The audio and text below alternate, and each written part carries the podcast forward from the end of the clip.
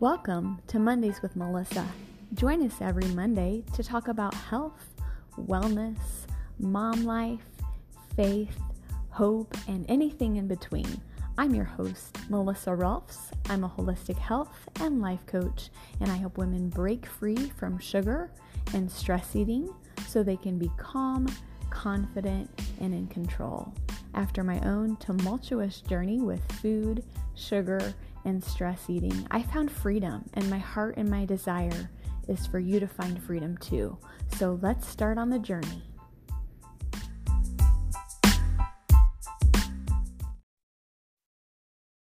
Hello, and welcome back to Mondays with Melissa. As promised, we're going to dive into should I go dairy free? And I think, again, it's a health trend that seems to be kind of out there. People have legit reasons for avoiding dairy. We're going to dive into that today. But again, I do not believe that we live in a one size fits all world. What works for one does not work for all. So if you're avoiding dairy because your best friend is, or because of whatever reason, I would really encourage you to look at why. Um, because we we need to make sure we're doing what's best for us and I'm really kind of honoring our bio individuality and i shared last week that we have been gluten and dairy free for uh, over 10 years and we did this because our daughter was diagnosed with intolerances and at that time i made the decision to just have the whole family get on board and my son and I got tested and discovered that we were intolerant as well. And at that point, just kind of didn't want to make more than one meal. So my husband got on board, God love him. And um, I think it's been really good for all of us. I think it's benefited our health. And the more that I've researched about gluten and dairy, the more okay I am with it, even though my husband hasn't been tested. Um, and I'm kind of shooting myself in the foot with my theory of one size not fitting all. I think it's really kind of been beneficial for all of us. But again, it's a, not a one size fits all thing, and you really need to do what's best for you and your unique body type. So, why should you consider going, going dairy free? Dairy products contain casein, whey, and lactose, and any one of those three may cause problems within the digestive system. If you have digestive challenges, it might be worth trying a dairy free diet for seven to 14 days to see if any symptoms are reduced. I know a lot of times newborn babies are intolerant to these proteins that are in dairy. So a lot of times moms will go dairy free while they're nursing, and it makes a big difference in the baby. That was why our daughter had colic, was because she was reacting to the dairy. But once I cut it out, huge game changer. So maybe something to consider if you are a breastfeeding mama. So how do you go dairy free?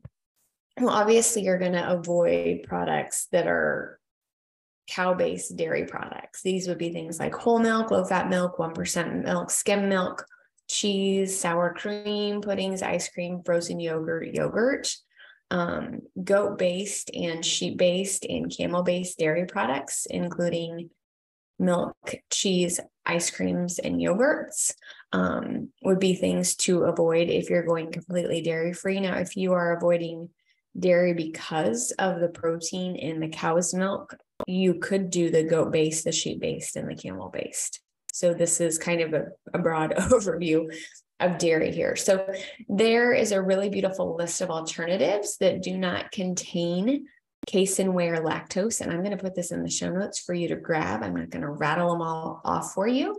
Um, but I just want to give you that resource. And, you know, I think que- the question comes up a lot about butter. Um, most people who need to or choose to avoid dairy, they can tolerate butter. It works okay for them. However, there are also some exceptions and some alternatives. And butter does contain trace amounts of casein, and there is a casein free version known as ghee, G H E E. It's not a brand, it's the name of the food. And ghee is really a, a type of clarified butter that's made by heating butter and then straining the liquid, liquid through cheesecloth or another filter. And the casein can be thrown away or reused by those that tolerate it. You can make it at home, you can purchase it at a grocery store. There are many ways, some quite complex to make ghee. So you might find certain types preferable to others. Me, myself, and I, I am a type of person who would prefer to buy it than take the time to make it because I don't want to waste my time doing something that we might not like. Um, I do have some tips on how to make ghee at home in this handout, and as well as storing ghee, how to use it. Um, just another resource I'd really love to give to you. But again, I want to kind of reiterate from last week that you may be intolerant to dairy, but you may not be allergic. And that's going to show up differently on a test. You might get tested for allergies and it won't show up, but you can have an intolerance to it. So, some symptoms of intolerances include things like fatigue, um, moodiness, bloat, digestive issues, there are lots of different ways to tell if you have an intolerance. And really, kind of the best thing to do is to cut it out for seven to 14 days and implement it and see kind of how your body responds. You kind of give your body that break from it to see how it does. And then you add it back in and you kind of see what your body's telling you because the fact of the matter is our bodies are always talking to us. They're always telling us what they need. We just haven't been taught how to listen to them or to pay attention. And so that's what i do as a health coach is i teach people how to listen to their bodies and how to feel good without food because a lot of times we don't feel good physically and we just want to avoid the pain and we want to feel good. And so we'll turn to food for comfort. So if you find yourself relating with that Let's chat. I offer a feel good without food strategy session, and I would love to chat with you and come up with a plan of attack so you can feel good without food. So it's possible for you. And I know it might seem overwhelming to think about giving up things like ice cream and yogurt and whatever else you like that's dairy, because I've been there.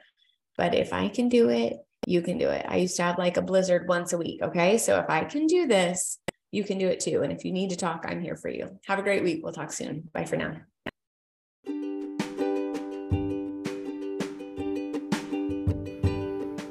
Hello, friends. Thank you so much for being a part of today's episode of Mondays with Melissa.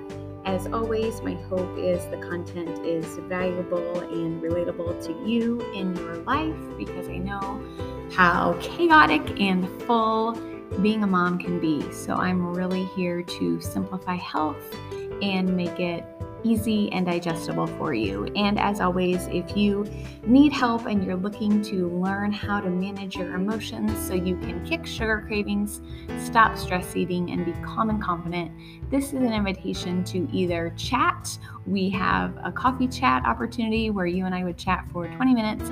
I would hear about your goals, what you're looking to accomplish, what you've done in the past, and come up with a plan going forward or if you are not a chat on the phone type of gal, I totally get that. This is an invitation to you to join my Finding Freedom program where we really learn how to manage our emotions so that we can kick those sugar cravings, we can stop stress eating, and really show up and be calm and confident as the wives, as the moms, and as the women that we desire to be. So I will put a link in the show notes for you to learn more about that program. And as always, if you have questions, let me know. But thank you for being here. If this was valuable to you, please share it with someone that would it would bring value to as well. Talk to you later.